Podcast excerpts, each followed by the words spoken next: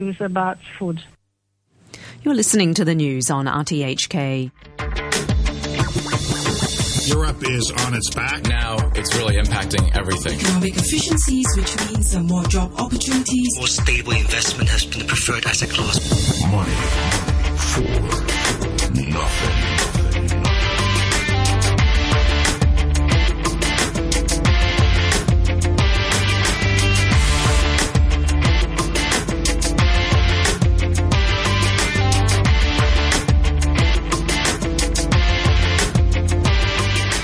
Good morning and welcome to Monday's Money for Nothing with me, Renita Malhotra Hora. Asian index futures fall as the US dollar continues its surge against emerging market currencies and the euro. Premier Li says that China faces an uphill task to meet its lower growth target. Hedge funds exit gold at the fastest pace in four months as the Fed prepares to raise US interest rates and speculation mounts over the whereabouts of Russian President Putin, who has not been seen in public since March the 5th. This week in the markets, it's all about being patient as the Federal Reserve Open Market Committee prepares to meet to discuss U.S. interest rates. We'll ask whether they'll remove the word patient from their statement. Our international economics correspondent Barry Wood joins us for discussion.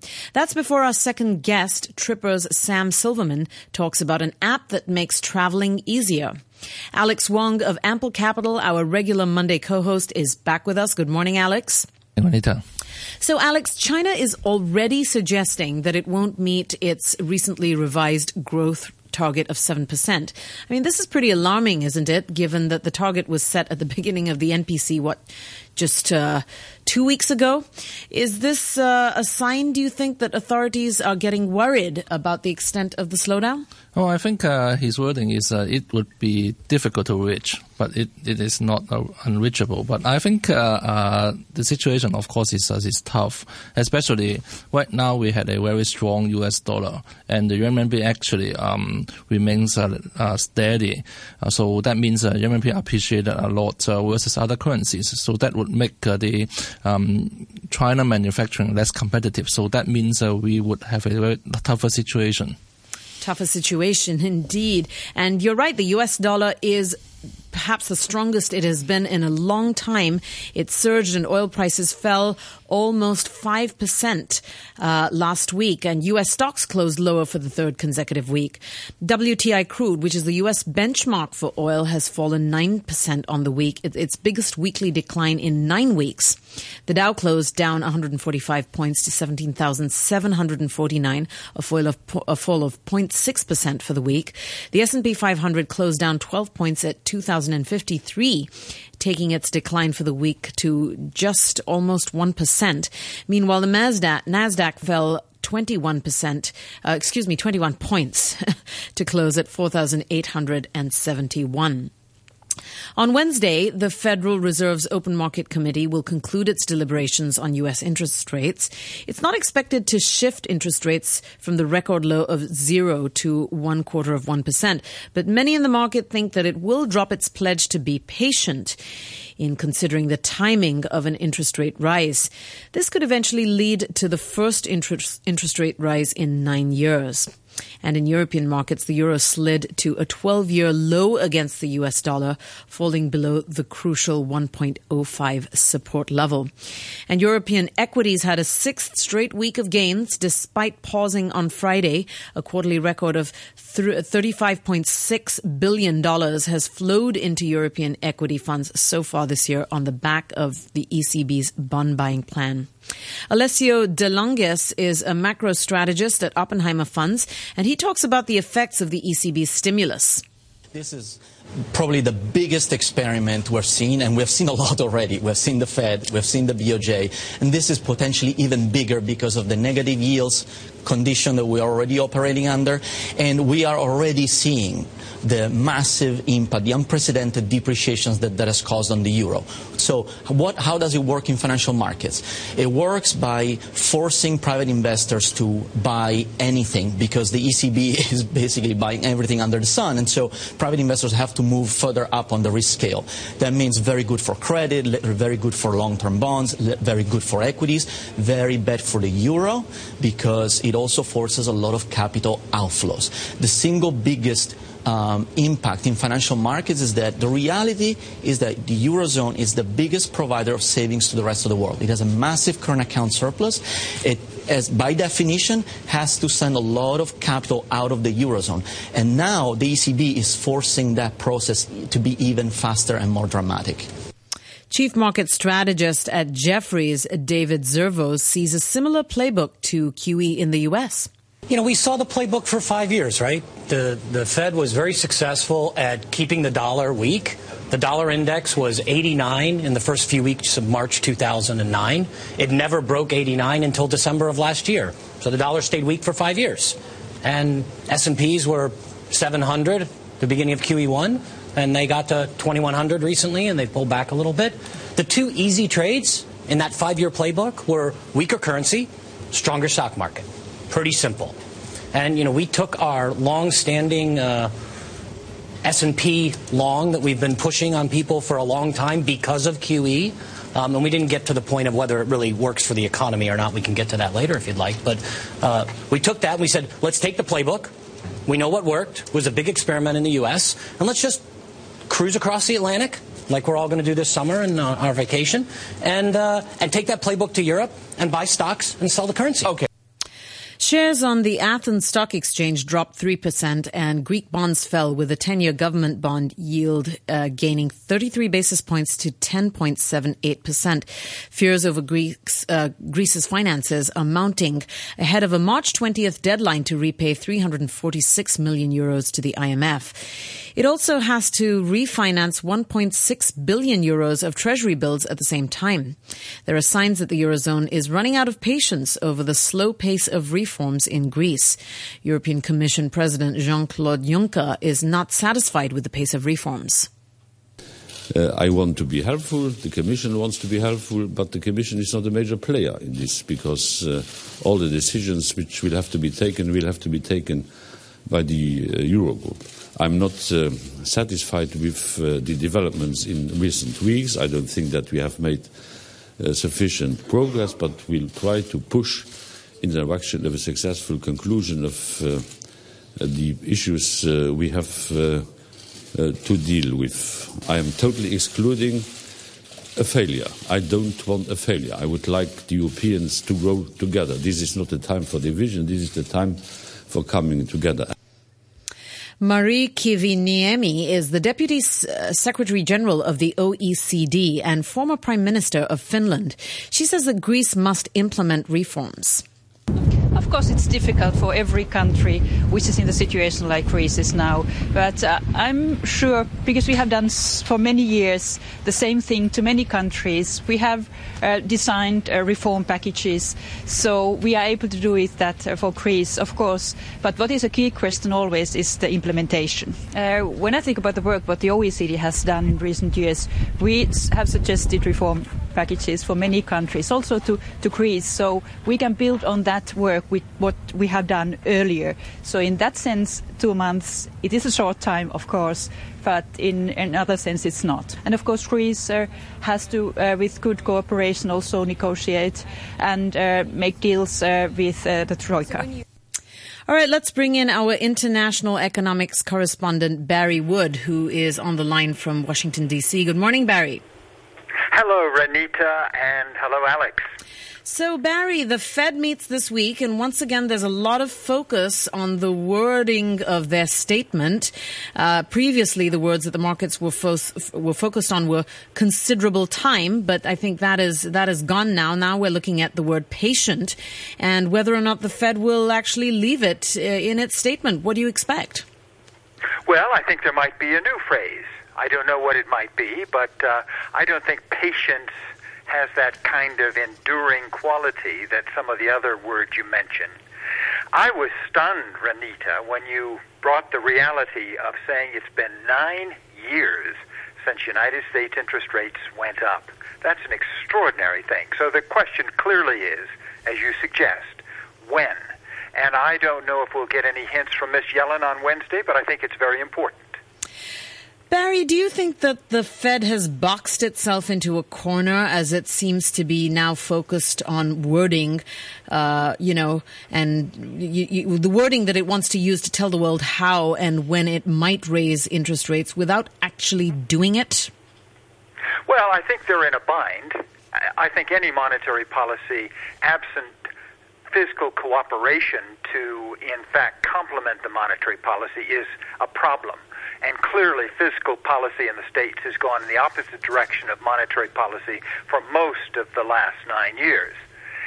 I was struck also, Renita, by what you had your guest say just a short time ago that QE worked in the states to mm. boost equity prices and hold the dollar down. By his logic, then clearly, if the dollar is high, U.S. equities are going to go down. I think all of these considerations are on Ms. Yellen's mind and on the colleagues on the FOMC, but I don't think they boxed themselves in. I think that we can play for more time. The U.S. economy is only growing at a 2% annual rate. I think no matter what happens at the press conference and with the statement on Wednesday, the U.S. is still doing pretty well. So I'm not worried. You know, you're right, Barry. I mean, many people are concerned about the fact that U.S. equities uh, will go down. Given the strength of the U.S. economy, uh, you know, some people are thinking it's already behind the curve. The question is, you know, should the Fed have raised rates already? well, yes, maybe they should. But in fact, I think the historical record, if you go back to, you know, Lehman Brothers in 2008, the Fed record is really exemplary. And I, I think in retrospect, they should not have raised rates. The question is apropos now should they be doing more at the moment? And I think that the financial markets are so wary of any change in interest rates, particularly emphasizing that nine year figure that you just had. No wonder there's volatility when you've had mm-hmm. a kind of set game plan QE is over. There was a panic, remember, when QE was going to end here in the States. Now there's a kind of panic that is forming as to when interest rates will rise. All of that probably doesn't bode well for U.S. interest rates, uh, sorry, U.S. equities, given the fact that the dollar is soaring and the whole shift on QE is going towards Europe. But it's it's a conundrum. There's no doubt about it. It makes monetary policy very difficult to do. Barry, do you agree with Dave Zerkos, who says that, you know, Zervos, uh, excuse me, of Jefferies, who says that, you know, we've seen this playbook in uh, the U.S. and it's, the, you know, same thing's going to play out in Europe. Do you agree with that? Well, I think it's quite possible. It'd be great for the Europeans. The Europeans need some good news. They need to get past this Greece thing, which has really sort of annoyed so many people. And, you know, the Greeks are caught because you can't end austerity and then also say you want to stay in the eurozone. So something will have to give, but it's a it's a small element which could have a big impact. But yes, I think that uh, equity prices in Europe are likely to rise. I think that weak euro is very good for tourism going into Europe. It's very good for their economy. It gives a big boost to their exports. So that's good. I, I don't know. Uh, you know, you're tied to the dollar over in Hong Kong. The yuan has gone down. You know, I think you're a service economy. It doesn't bother you. I think so far the strong dollar doesn't bother us in the States. But, Renita, we haven't had a correction of 10% since 2011. So that's four years anyway you measure it. That's right, Barry. Uh, 10% correction. Is, is that what you're expecting, that much? No, I'm not. No. I, I'm not a prognosticator. I'll let Warren Buffett do that. Um, but I, I must say, I think that um, we could use a correction, whether it's 10%, 5%. We saw some volatility this past week, as you mentioned. We've got weak oil prices. Clearly, the floor that we thought we had formed has, has not been a floor. We've gone lower. So uh, there's still a lot of volatility, but still, having been out in California and across the country, I think the U.S. economy is doing better. People are feeling more confident. They're spending. So we're not in bad shape. Okay, quick question, Barry, uh, before we close the segment. What would the implications of a slowdown in the U.S. be for the world economy? Think it'd be bad because you haven't got much growth anywhere. If you've got major emerging markets doing badly, look at Brazil, look at the slowdown in China, then look at Europe and Japan. I mean, U.S. is a bright spot. So if the U.S. slows down, that's bad news for the world economy. All right, Barry, thank you so much for joining us this morning. That is Barry Wood, our international economics correspondent, joining us from Washington, D.C. Let's take a quick look at the numbers for this morning. The Nikkei is up five points to 19,259, and Australia's ASX index is down 49 points to 5,738. In currencies, one euro is currently worth 1.04 US dollars. The US dollar is trading at 121 yen, and one pound sterling will buy you 11 Hong Kong dollars and 46 cents. Well, in Asia, uh, Japan's uh, Nikkei stock average closed above 19,000 for the first time since April 2000. Last week, it was uh, was its fifth trade uh, fifth straight winning week, bringing its year-to-date gain to over 10%. However, emerging markets had a second consecutive week of losses as the strong dollar caused turmoil in emerging market currencies. Both Korea and Thailand cut interest rates last week, causing their currencies to decline.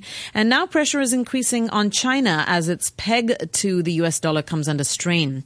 Simon Cox is an investment strategist for Asia Pacific at BNY Mellon, and he gives his view on what the PBOC might do next. So I think you have seen this quite uh, impressive strengthening of uh, the yuan on a trade weighted basis. Obviously, it's remained stable or weakened a little against the dollar, but the dollar's been very strong. And I think that's a problem. Uh, we've seen very weak inflation figures in China. Clearly, they would benefit uh, were exports to pick up a little bit. That would do the economy quite a lot of good mm. at this juncture. Mm. So I think they won't want the, uh, the yuan to strengthen much more, and they'll probably try and keep it reasonably stable again on a trade weighted basis, right. which might entail a little further weakening against the dollar. Alex, the Chinese yuan is, as we know, pegged to the US dollar, and it's seeing its currency surge against uh, rival economies like uh, Japan, South Korea, and Singapore. What effect do you think this is having on China's economy? I think uh, many factories actually would be shifted out uh, of China and going into Southeast Asia. So that is uh, the curious thing, I think. Uh, so um, that means uh, the manufacturing sector would be affected most.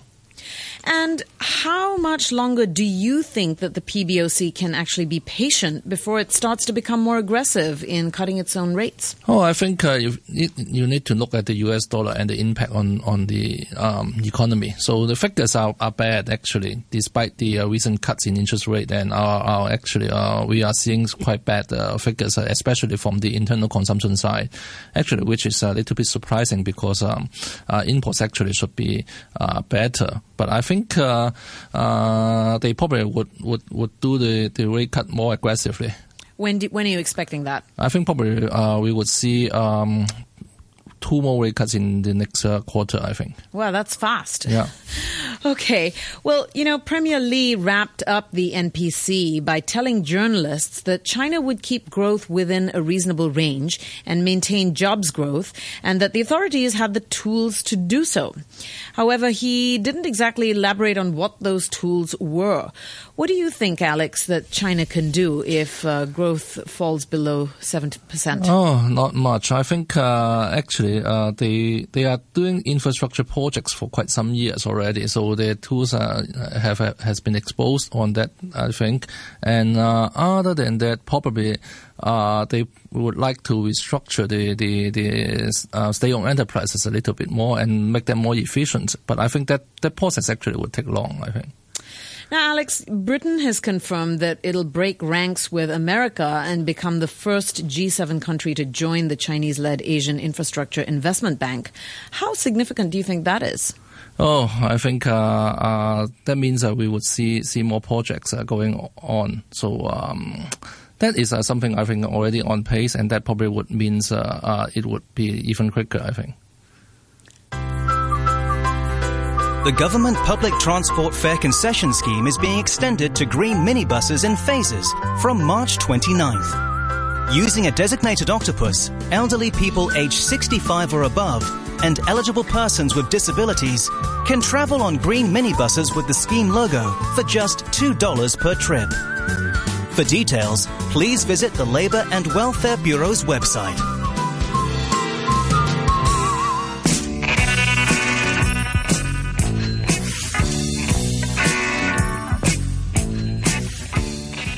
Time is now 8:24 a.m. and picking up a new language could be fun, but if you travel a lot in China and if your Mandarin is like mine, it can be stressful just to get around. Our last guest this morning, Tripper Business Development Manager Sam Silverman, tells us how to make life for travelers easier. Good morning, Sam. Hey, good morning. So, Sam, uh, do tell us what does Tripper exactly offer to travelers? Offers instant human power, is what's going on. With the app, you press one single button, and within 30 seconds or less, you're talking to a real live human interpreter. So this is one that speaks two languages, so either Mandarin English, Mandarin Japanese, Korean Thai, doesn't matter. On top of that, we've equipped them with the local databases of their country. And these are the local databases that you need the local language to see that'll save you like a million times the amount of money.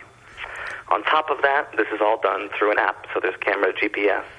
And what this creates is this whole system where you get this multilingual personal assistant on steroids that's there for travel problems, big or small. Well, that sounds pretty amazing. um, it certainly sounds uh, like uh, something that all of us, all of us who you know travel around the region, need. Now. Uh, considering this is an app, are there are problems with connectivity from place to place? I mean, naturally there would be, right? Uh, not, well, of course, a little bit. But we've created a platform that combines several Skype-like systems. And so with the calling, it's both GSM, like your local calling. And so if you've got a China phone number in China, that's fine to use. Or there's IP calling built in. And so if you have Wi-Fi and 3G, you can call for free at the same time. And so we've got a balanced system that can work across several different channels. So, Sam, what kind of people uh, are using this app? Is it largely tourists, or is it for business people, or is it for people you know who like to be adventurous when traveling and perhaps get lost? Right. And so, of course, business travelers have an easy time adopting this technology. So you have a local assistant that can do everything you want. They'll book things, they'll reserve things, they'll make recommendations on the fly, just a quick phone call. But now, with the system we've created, it's affordable. Before, like over the phone interpretation was about $3 per minute. Now with us, it's only 50 cents per minute or $1 per day. And so now the casual like consumer can use it. And so every day, outbound travelers are now have like a concierge type service that can go with them. This works really well for China outbound travel, which is really hot right now. And they're going to places maybe that are a bit culturally or linguistically different. And they don't want to be in groups anymore. They want to do independent travel.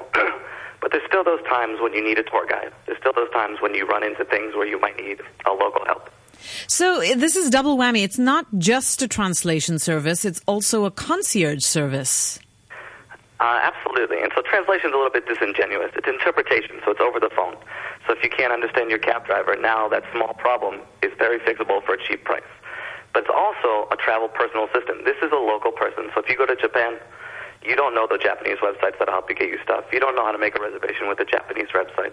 These people can do this too. They've got the language skills, they've got the local know-how, and with our software, they've got the software in the back of their system that organizes this all into one place with your nice user history, making it a very human, personal experience.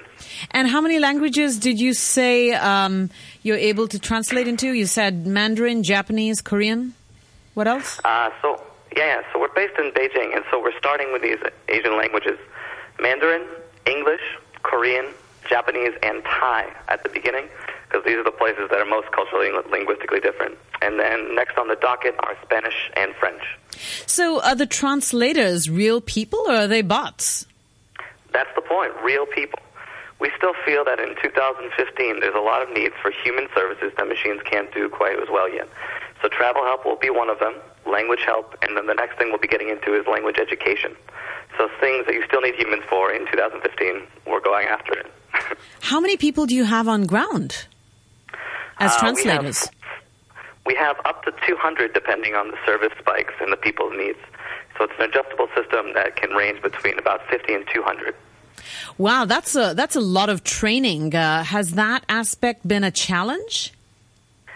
Right, and so we make sure the language skills are there. You can't train that in a short amount of time. But after they pass our tests for each of their respective languages, then we can train them in our software, which they're pretty familiar, and then uh, it's in their native language, so they're familiar with it. So within two weeks' time, they can be up and trained and be a working assistant. And so this makes it one of the most scalable human endeavors of its type. And how accurate would you say the translation is, and uh, you know, especially when it comes to dealing with different accents?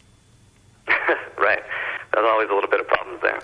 But the, the languages are very accurate, so we test to make sure they're good. This is not specialized interpretation. This is not medical and financial and these in-depth ones yet. But this is instant, 24-7 service. Within 30 seconds, you're talking to a human, and their language skills are highly advanced. Uh, accents are not that big of a problem unless it's a like um, because this is humans, and so if you try to talk to a machine with your accent and they don't understand you, like that's the end of the line. Here we've got two humans with patience, with empathy, that can understand each other. And then there's so many clues going on. With the app, we've got the GPS. We know what context they're calling in. And a human can piece these together and work together to find an optimum solution. All right, Sam, thank you so much for joining us this morning. That is Sam Silverman, and he is a business development manager for the Tripper app. So that's one for you to look out for as you are browsing the App Store on your smartphone. Let's take a quick look at the numbers. Uh, right now, the Nikkei is up 65 points to 19,319. Australia's ASX down 34 points to 5,753. And Seoul's Kospi up uh, uh, three tenth of one point to 1,986. Gold is currently valued at $1,154 per ounce, and Brent crude oil down uh, just slightly to $53.56. Well, Alex, it's a big week on the international front with the Fed meeting, an election in Israel, and talks resuming in Switzerland about the Iranian nuclear program. Should we expect any surprises from any of these? Well, of course, uh, the major thing is the FOMC. Uh, uh, people will look at the wording, uh, as you have said. And I think uh, Hong Kong locally uh, would have a lot of uh, result announcement from major companies like Tencent and China Mobile. So we would be in, uh, we will have a volatile week in store. And last week we had a disappointing week. I think we may see some more weaknesses uh, initially, but I am not too bearish because we had been already down a lot in March. So probably we would find a support this week, I think. All right, Alex. Thank you for that and for joining us every Monday on Money for Nothing. That is Alex Wong. He is the Director of Asset Management at Ample Capital. And I'm Renita Malhotra Hora, wrapping up for Money for Nothing. A quick look at the weather forecast for today. It'll be cloudy and humid with fog, one or two light rain patches at first, and bright periods during the day. The temperature right now is 21 degrees Celsius, and the relative humidity is 97%. Now it's time for the half hour news with Sam Butler. The president of the Open University says there's a need to educate young people more about the mainland. Talking about the one country, two systems principle under which Hong Kong is governed, Professor Wong Yuk Shan says more should be done to promote the concept of one country because in the past much emphasis has been on the two systems. He also says such education is more urgent following the pro democracy Occupy movement. It's always in need. But I think there are a lot of social leaders think that after this kind of movement, it is more important because it looks like that uh, some students they have a lot of misunderstanding of their country. The student in Hong Kong they might not have the opportunity to know on a more complete picture of the whole country, and sometimes they just listen to particular media, whatever thing. They understanding one side, but without understanding the holistic situation of the country. His comments coincide with recent suggestions that new teaching recruits should go through mainland training in national education. The Red Cross in Vanuatu says it's facing major food shortages as thousands of people crowd into evacuation centres. Emergency aid and relief supplies have begun to arrive in Vanuatu after tropical cyclone Pam tore through the Pacific nation, killing at least eight